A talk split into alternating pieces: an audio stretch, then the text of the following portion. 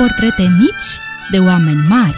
Astăzi, Ion Luca Caragiale sau uh, Nenea Iancu.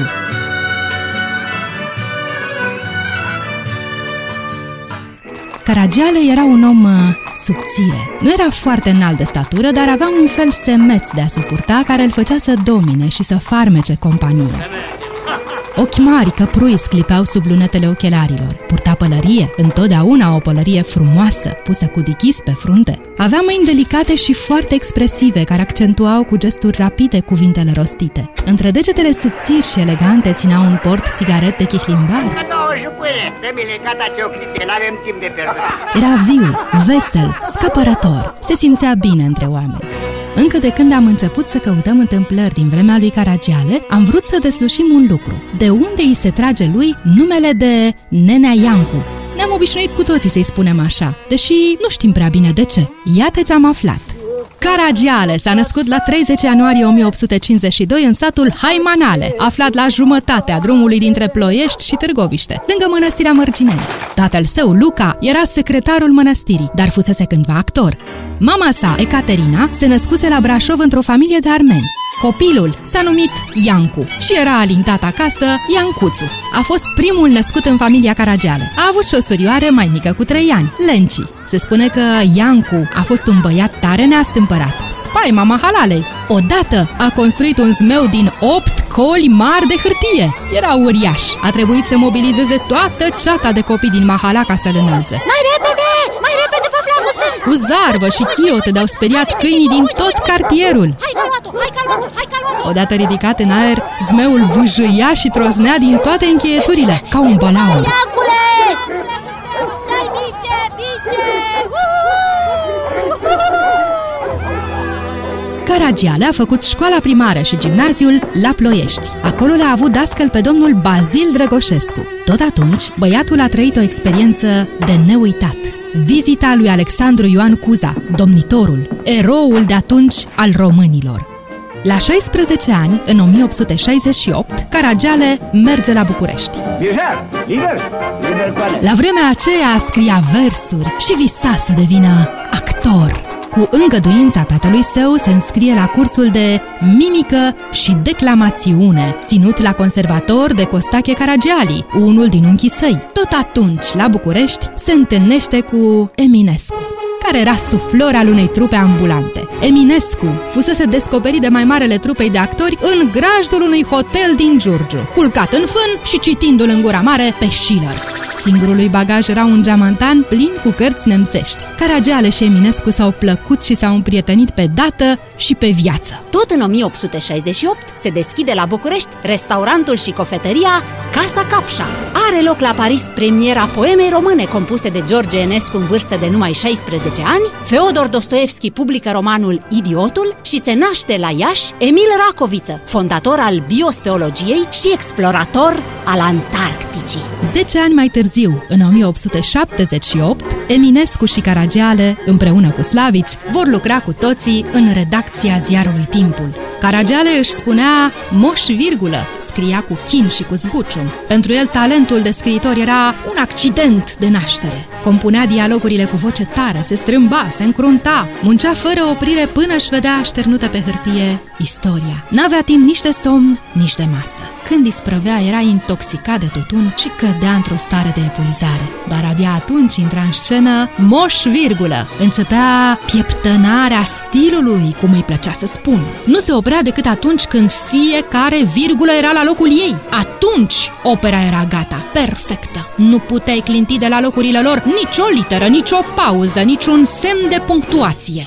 Caragiale avea un talent de imitator ieșit din comun. Improvizațiile lui făceau deliciul asistenței. Avea o putere de transfigurare fantastică. Într-o clipă povestind, se transforma în personajul despre care istorisea. Avea un umor nebun, ura prostia și făcea haz de ea oriunde o întâlnea. În 1879 apare prima sa comedie, O noapte furtunoasă, care este montată la Teatrul Național. Urmează Conul Leonida față cu reacțiunea. Apoi în 1884 o scrisoare pierdută, care este citită în salonul regal al Carmen Silvei și este montată la Teatrul Național cu un succes de public răsunător. Un an mai târziu, în 1885, apare piesa Dale Carnavalului. Aici erai, bibicule! Și în 1890 apare Năpasta, ultima dintre piesele de teatru scrise de Caragiale. În 1879, anul debutului dramaturgului Caragiale, se inaugurează în fața Universității din București cea de-a doua statuie, reprezentându-l pe scriitorul Ion Heliade Rădulescu. Marseeza devine imnul național al Franței. Thomas Alva Edison inventează becul cu incandescență, la București începe amenajarea cursului Dâmboviței și la Ulm, în Germania, se naște Albert Einstein. Caragiale era un om curios.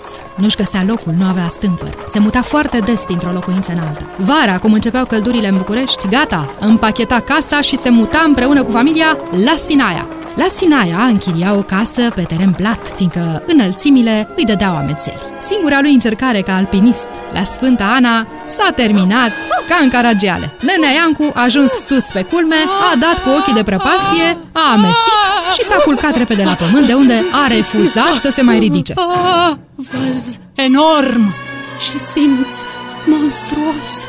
Sunt pierdut, nenicule. A trebuit să fie legat la ochi și dus încet, încet de mână până jos. Ușurel, nene Iancu. Oh, nu mă lua repede, că amețesc! De atunci, singurele drumeții pe care le făcea cu plăcere erau către piață, unde se târguia cu gospodinele și cu țăranii pretinzând că este un negustor de vite, și la magazinul de coloniale, ținut de Matescu, modelul lui Caragiale pentru celebrul său uh, mitică. Caragiale iubea muzica, mergea la concertele sinfonice și se lăsa în voia emoțiilor profunde. Neputându-și stăpâni entuziasmul, scotea în liniștea profundă a sălii exclamații admirative. Superbă este, domnule! Da, pardon, pardon. Idolul lui era Beethoven. Îi plăcea Sinfonia a patra, pe care o putea fredona pe de rost, de la un capăt la altul. De altfel, dramaturgia lui, îndelung cizelată, perfect construită, se aseamănă unei compoziții muzicale sinfonice. Valoarea operelor lui Caragiale însă a fost contestată de oamenii cu influență din uh, vremea lui. Comediile, momentele și schițele, nuvelele sale au fost catalogate ca imorale, vulgare, o denigrare a valorilor naționale. Jignit și dezamăgit de îngustimea criticilor compatrioți, Caragiale alege să plece din țară. În 1905, împreună cu familia sa, își face bagajele din nou și se mută la Berlin pentru totdeauna. Iată ce scrie Alexandru Vlahuță, discretul și poate cel mai apropiat prieten al lui Nena Iancu. Caragiale, unul din puținii oameni cu care aș vrea să mă întâlnesc și pe lumea cealaltă. Cu un asemenea tovarăș, m-aș bizui să înfrunt și urâtul eternității. Și parcă l-auzim pe Nene Iancu răspunzând Curat murdar, coane fănică!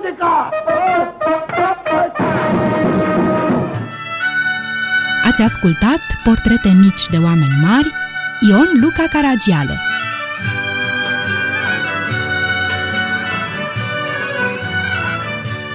Au adunat toate acestea privind prin sufletul timpului cu dragoste și bucurie ale voastre prietene Lelia și Dana.